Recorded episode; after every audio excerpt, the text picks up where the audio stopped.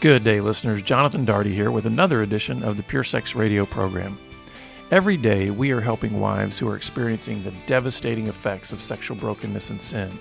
It's always messy and it's always traumatic. On today's program, we have two guests who will help us understand these effects and how a wife can heal. They are Kat Etherington and Cindy Bahama from Naked Truth Project. The key issues we cover in this episode are where to start the healing process, defining trauma, stages of healing, something called the window of tolerance, why addressing the whole person is crucial to healing, and what to do if the offending partner doesn't seek help. To learn more about Kat and Cindy and their work and resources, visit nakedtruthrecovery.com. For more resources, visit bebroken.org or check out links in today's show notes. And would you please rate and review the podcast after listening because this helps others to find the show. Pure Sex Radio is produced by Be Broken Ministries, and Be Broken's mission is to help men, women, and families move from sexual brokenness to wholeness in Christ and equip others to do the same. Now, let's join Kat and Cindy in this vital conversation. All right. Well, we have Kat Etherington and Cindy ba- Bayama. I, I, am sorry, Cindy. I, was that good it. enough? That was perfect. Okay. Welcome to the program. So glad to have you here today. Thanks for having us, Jonathan. Thank yeah. you. It's great to be here. I was super excited when I was going to be able to get both of you on here to uh, to talk about just healing from betrayal trauma, especially as it relates to uh, women who have faced that either in their marriage or in a relationship, and and healing from that. But before we dive into kind of getting into the nuts and bolts of that topic, I'd love for each of you to just share a little bit about yourself and and how you've gotten into the work that you're now doing in this space of recovery and healing. Yeah, maybe I'll I'll go first, um, Cindy. So my name's Kat Etherington. I'm the director for recovery with Naked Truth Project. We're a UK-based international charity working with men and women um, uh, in kind of two ways, really, Jonathan. We do um, awareness and education around the damaging impact of pornography, um, and then we do recovery for people who um, have experienced those problems um, and problematic behaviours in their lives. And I, I really come to this work as I guess is true for a lot of folks, um, and for certainly for a lot of our, our team at Naked Truth through my own story of um, addiction, recovery, and betrayal. Um, I actually met my husband um, in a 12 step program. We were both recovering from other addictions. Um, and then later on, um, his betrayal and addictive sexual behavior became evident in our relationship. And so I guess guess being a Brit, my experience was that there was not a whole lot of resource here. Um, a lot of the stuff that I was accessing or finding was a very long way away and a very large amount of money. Um, and I just kind of felt that calling to to try to make a contribution to the field. And so I joined Naked Truth about five years ago now. Yeah. And I think for myself, um, I started out with Naked Truth uh, about three and a half years ago, um, but I started before that as a client. So I was uh, part of the first uh, women who joined in with the Wholehearted program when Kat started that up uh, over four years ago now. And I was living in Poland at the time, so I was looking for English language resources that were in a time zone that were friendly for me. And uh, was very grateful to find Naked Truth Project. And I was so impressed with the program just from the beginning um, with the resources that were offered, the education, the support. Um, I think it is a very easy thing for me to say that there's no way I would still be married if I hadn't discovered the Wholehearted Partner Program and Naked Truth Recovery. Um, and um, yeah, so I felt called to do this work as well and contribute. Uh, slowly stepped my way into it and now act as head of recovery. So overseeing all our programs and supporting our practitioners and our clients. Yeah. Well, thank you both for for stepping into uh, that space because uh, it takes a lot of courage. You know, uh, sometimes it's not a it's not something that people are extremely open to talk about until somebody's willing to break the ice, build that bridge, tell their own story. So thank you for being in this space where you're creating those opportunities um, for people to find the healing that they need. So as we as we jump into this, I wanted I want to ask both of you just to talk about the effects that you see of various forms of sexual brokenness on relationships. And maybe Kat, you could speak maybe more from the side of of the effects you see on the addicted person, the person that actually is maybe exhibiting those sexual um, sexually broken behaviors. And then Cindy, maybe if you could speak to the ones who are then experiencing the impact of that, the ones that are in mm-hmm. relationship with those who are sexually addicted. Hmm. You know, um, it's funny. We we were just in in our men's group last night, and one of the things I do regularly in our men's group is just kind of acknowledge the absolute messiness of the dynamic when uh, a disclosure or a discovery happens when this secret sex life is revealed and you know the statistics say it's much more likely that that's going to be found out than it is going to be confessed mm. um, and you know what typically happens in the immediate aftermath of that is kind of chaos you know there's this um, this kind of uh, reality where this was a secret that was never meant to be revealed um, we know that people who have addictive behaviors and secretive behaviors often um, have a really strong sense of compartmentalization. And so, you know, we do talk a lot, don't we, about the traumatic impact of that on the partner.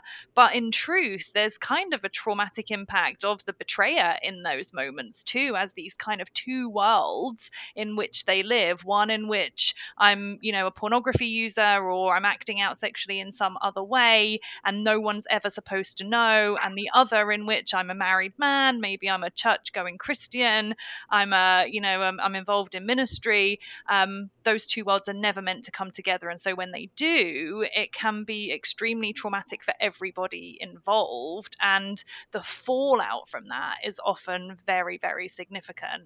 Um, and of course, the person who has kind of perpetrated that is the person who has the the secretive behavior. Um, but I also know that they're not having any fun in that dynamic as the sort of mm. reality of the life that they've been living is suddenly very, very stark in front of their eyes. Mm. Yeah. and I think for the partner, um, it's, you know, of course, their reality has been completely shattered.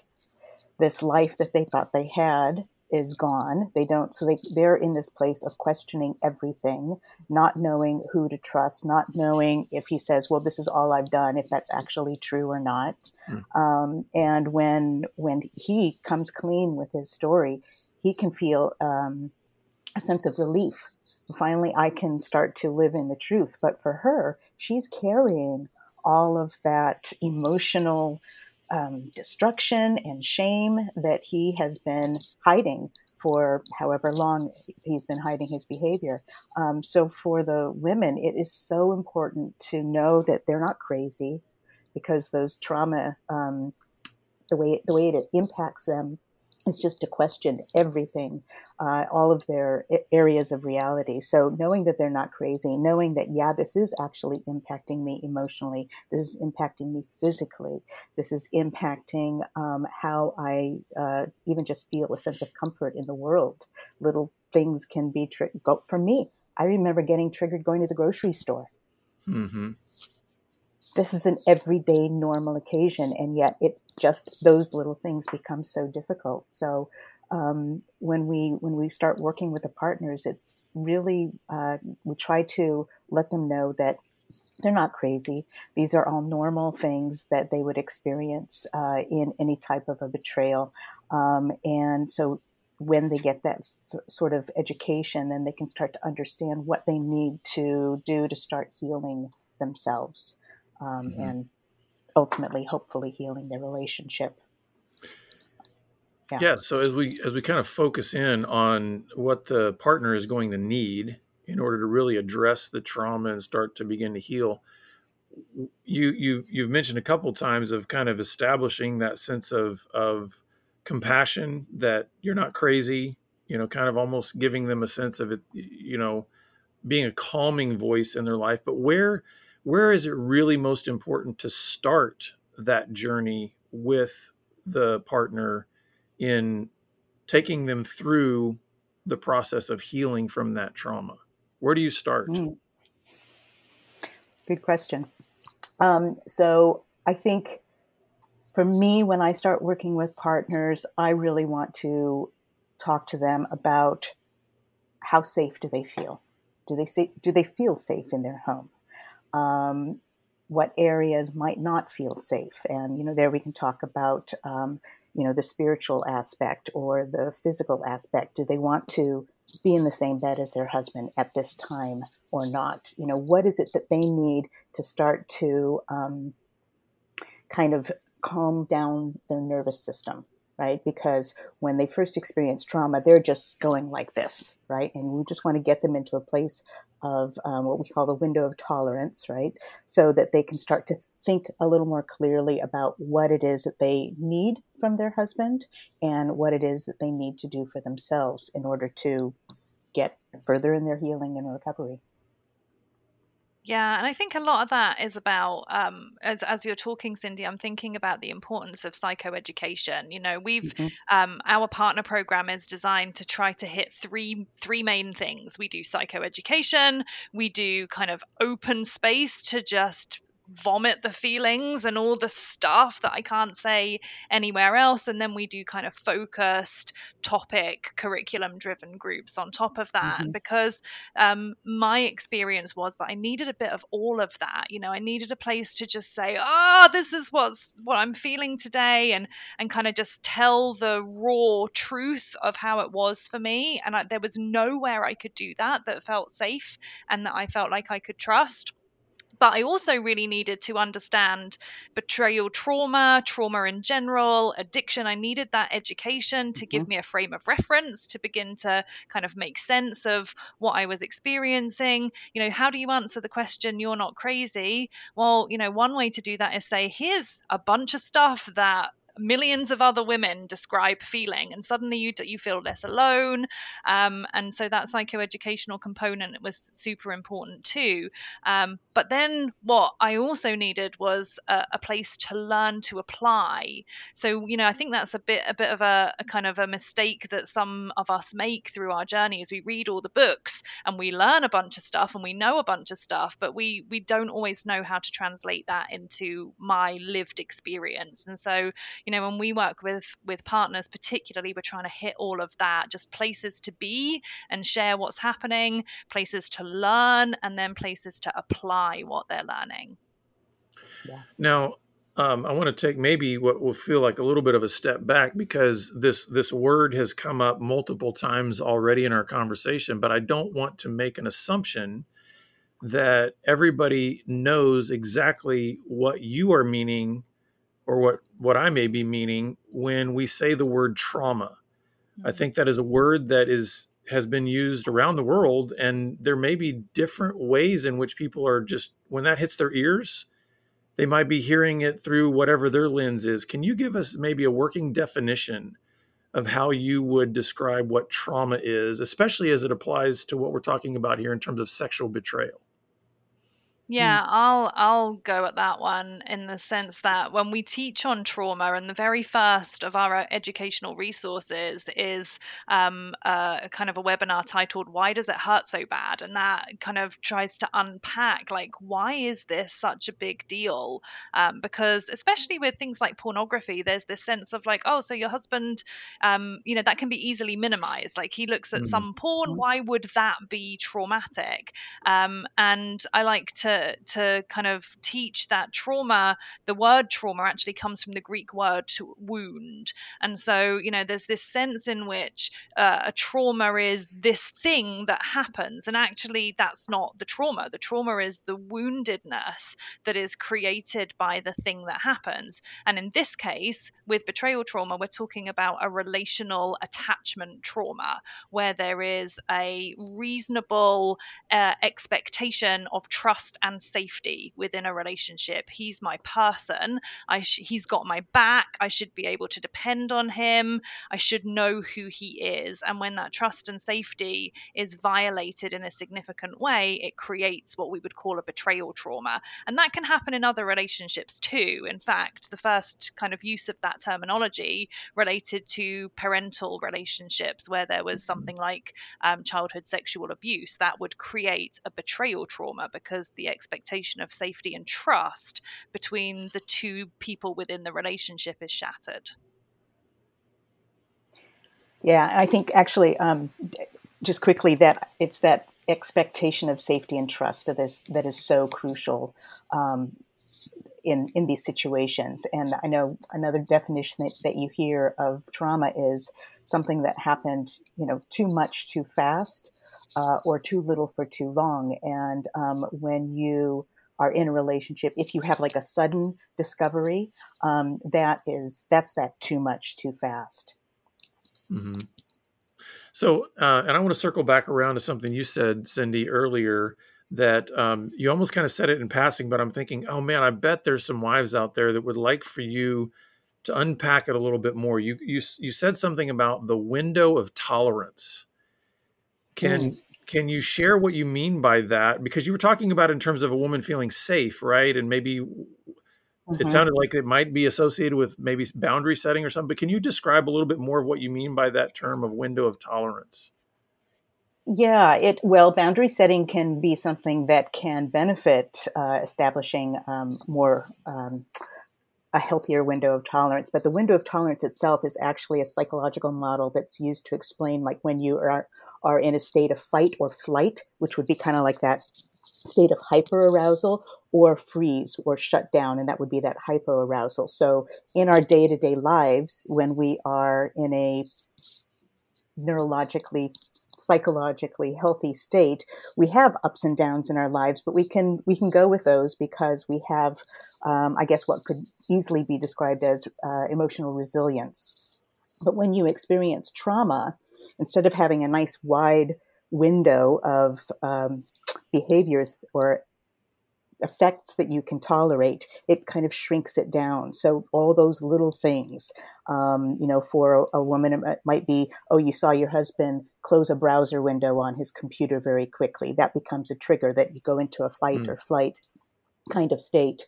Or you just might have a day where it's just you just feel emotionally overwhelmed you can't deal with anything you just want to lay in bed and you're just you're in that state of hypoarousal so um, all activities that bring you safety um, so whether it's self-care things um, self-compassion having boundary uh, requirements uh, that you want to talk to your husband about you know this is what i need in order to feel more a, a greater sense of safety from you all of those things will slowly allow that window of tolerance to start to open back up again. Okay, that's great. I, I also want to ask as as we think about the overall uh, journey of healing that a woman will need to go on when she's experienced betrayal trauma. Can you can you help uh, a woman understand maybe what the the major or key stages are of that healing, and then also what are the key elements that that maybe need to be focused on in each stage as she's going through the healing process recognizing that nothing's neat about this right? I mean it's not all clean and but but usually it seems to me like there's you know there's an initial stage there's maybe a, a, a next stage and then there's a next stage. Can you try to describe what that might be like for a woman who's really progressing through this healing journey yeah, well, at Naked Truth Recovery, all of our practitioners, including those who work exclusively in our men's program, are trained in the APSATS multidimensional partner trauma model. Um, and just for your listeners, if they're not familiar with that acronym, that's the Association for Partners of Sex Addicts Trauma Specialists. Um, and they use and train a three stage approach to healing betrayal trauma, which is adapted from a broader kind kind of model for other traumas too. Um, and so we follow that model. Um, so our three distinct phases are safety and stabilization, which is kind of all about um, learning to stay within and increase our window of tolerance and our, our internal and external sense of safety. So in stage one, we're looking at lots of emotional regulation stuff. We're looking at boundaries. We're looking at um, things like therapeutic disclosures. Does there need to be a facilitated truth telling um, to help orient the partner within their reality? Are there abusive or um, kind of uh, dangerous, emotionally dangerous behaviors that are happening um, in the house and in the relationship? So, all of that safety stuff that Cindy talked about would be stuff that we would be addressing in stage one in stage two um, that's remembering and mourning so this is this is the stage no partner enjoys. Not that not that there's any part of this that's enjoyable but if you're going to try to skip out on a stage it's going to be stage two. So stage two is remembering and mourning and it's kind of what it says. Um, so we do a lot of um, kind of healing of intuition looking back over the history of the relationship. Now that we've got our truth um, how do we reconnect with that um, kind of story of our relationship? So there's kind of a contextualizing that happens here. Mm. Um, i sometimes call this stage or what happens in this stage is like breadcrumbing. If you know the story of Hansel and Gretel and they leave this kind of little trail of breadcrumbs, this is where we go back through the story and we get those moments of, ah, I knew something felt wrong in that conversation and I was right. And that's super important for partners who have often been kind of talked out of their own sense of reality or their own intuition. So we're doing a lot of that kind of repairing and we're doing a lot of, of loss and grief work and just kind of mm-hmm. mourning mm. um, what they thought the relationship was, what it is now.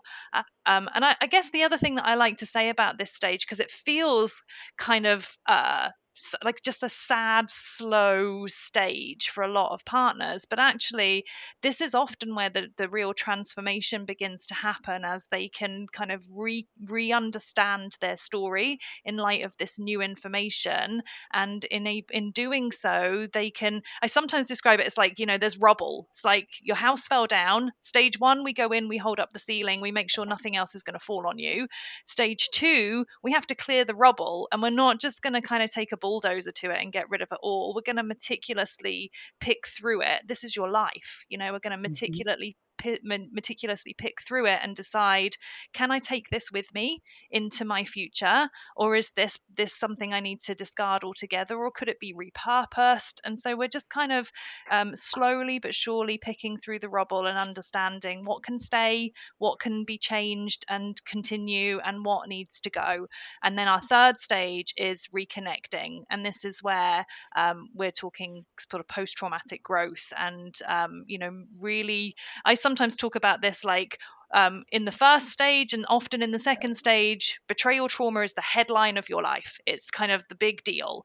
Um, when we get into post traumatic growth, we're looking for this is a part of the bigger story of my life. And so we move it from the front page to like an article on page seven because it's no longer everything that you are. And, and, you know, hopefully there's been some relational repair, although that's not always possible. But certainly there should be, um, you know, a reconnecting with, with our sense of self, with the world around us. We're stepping into a bigger story. Um, and often there's a, a kind of a sense of wanting to give back as part of that.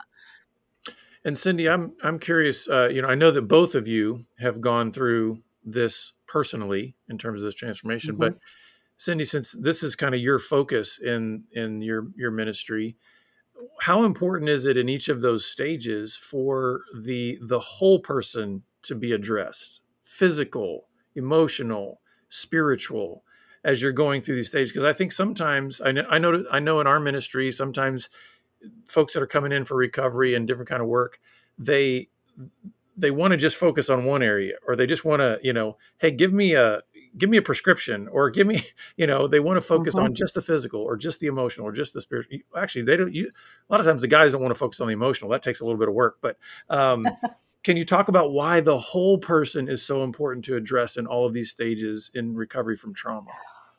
Wow. That, that that could be a podcast just all on its own. Um, mm. I think it's crucial. You can't, um, you know, they say in with emotions, for example. This is perhaps a good uh, image to to look at this with. You know, if you uh, stuff down one emotion, you're stuffing them all down and I think it's the same thing with the different aspects of our um, of ourselves uh, in recovery. If um, you know, for, for an addict, for, for example, if he just stops doing the behavior that is the addictive behavior, and I'm using he just because that's most commonly what we are encountering, um, he needs to find a healthy activity to replace that what that need that was being met there's also some self-examination that needs to go on about you know what do i need physically a lot of times for partners in trauma, they might not be able to identify their emotions as well. And in our groups, that's one of the things we start with. You know, how are you feeling today? And we're not talking about a physiological feeling or a thought. We're talking about what emotion are you actually experiencing right now? Because we tend, when we get, when we experience trauma, we can shut down our emotions because it's just too big and too hard to, fe- to feel. So reattuning to those emotions, reattuning to where are we feeling it physiologically if we can't identify the emotion, the emotion.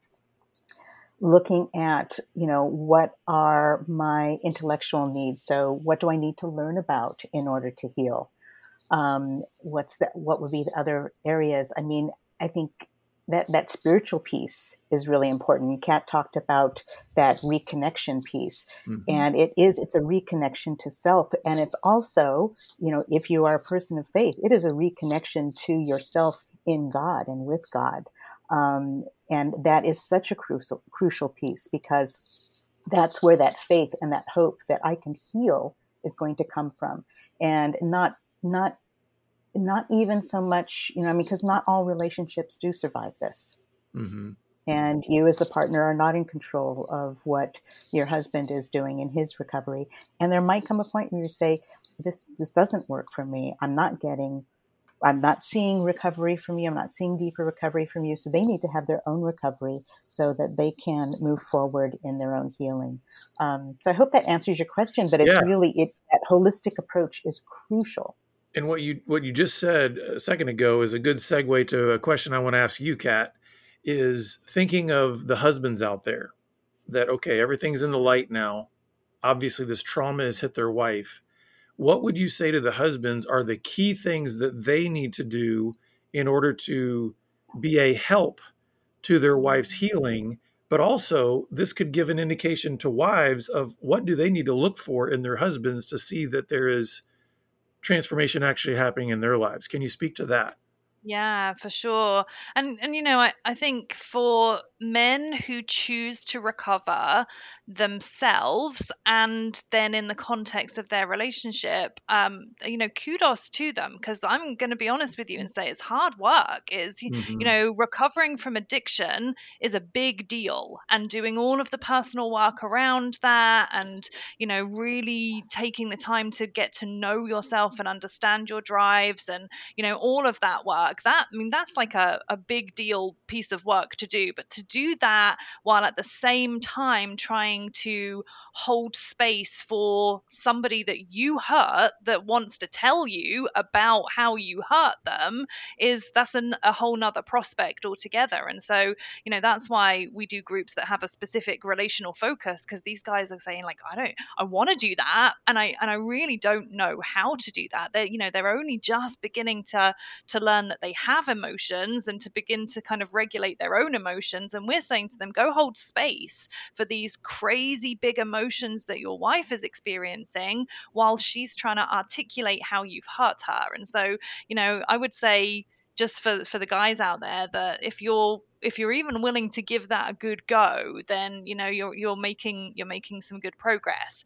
In terms of like where to start, um, you know, one of the things that we're often talking about in our groups is is just how to slow down. I think you know you said it earlier on that there's this feeling of, whew, that's all out in the open now, and often there's a sort of a sense of relief, and and actually often they're kind of getting a pat on the back from a few people, like, oh, good, that's all out in the open, and now they want to move on now they you know they want to move on and they want it all to be over um, and that is probably one of the biggest issues that i see among couples where he's like gosh do we have to talk about this again and mm. because mm. the partner is trying to understand her reality she's going to need to talk about it not just once not twice maybe 50 times maybe 100 times i once heard somebody describe that as like you know um, it's like we've just been given a different jacket than the one we've always worn and we have to mm. keep kind of putting it on to like to to try to make sense of this new item that we're trying to see if it fits. And so you know trauma will repeat itself. And that can mm. be really, really difficult if you are prone to feeling pretty bad about the things that you have done. Um, so, you know, kind of slowing down, holding space for a partner, which is really, really difficult. And which is why, you know, men often need the support of other guys to say, you know, okay, well, you know, I believe that you can do this. So there's a lot of kind of um, skills to learn in terms of how to be present and kind of act as a container for the partner's pain.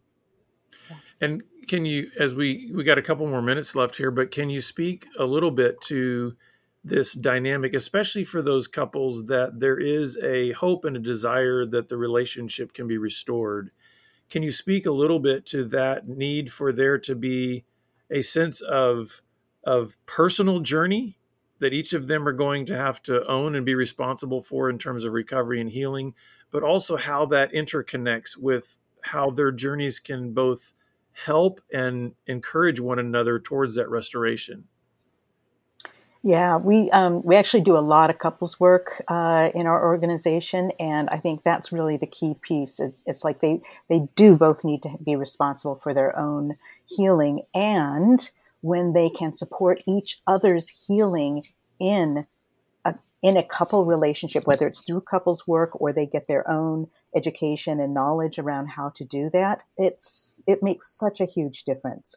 I think there, you know, used to be this model of, um, and you still hear it sometimes from from people in the twelve step world. You know, my side of the street and your side of the street.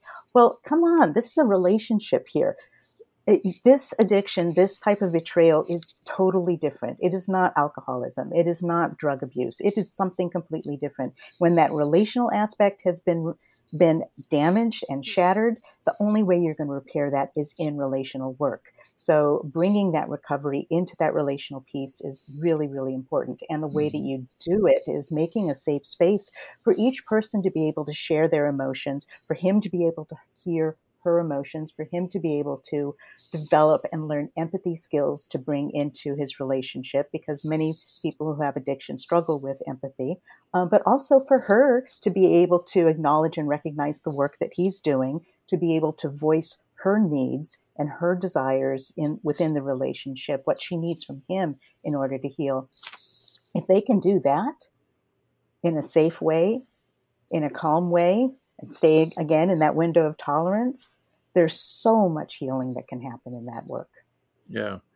Well, Kat and Cindy, this has been an incredible conversation. I feel like in some ways we've only scratched the surface. I know that this could be a multi hours long conversation because there's so many layers to everything that we've t- talked about. But um, I, would like for you to share where um, ladies can take next steps, women that have faced betrayal, um, and even even their husbands. So, what are some resources that you could um, send our listeners to where they could get some more help on this?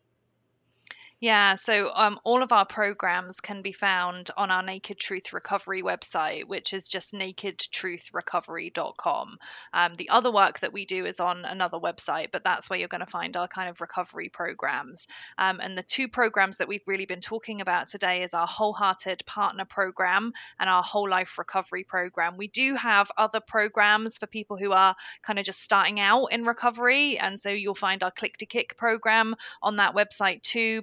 But for the kind of stuff that we've been talking about today, um, that's really where you're going to find um, wholehearted and whole life recovery. Yeah. Well, again, thank you both so much for being here. I think this has been an incredibly valuable conversation, and I want to just commend you for the work you're doing and I encourage you to keep pressing on in that work. But thank you for being here. Thanks for having us. Thank you, Jonathan. Yeah. Listeners, we're going to put all that information in the show notes because we really want to try to help you take your next best step towards healing and growth. Um, and of course, if you want to reach out to us to just help for any help that you need, just walking along this path, this journey of transformation, we'd be happy to help you. So thank you for being here. And we look forward to seeing you back here again next time on the Pure Sex Radio program. Take care. Pure Sex Radio is paid for by Be Broken Ministries.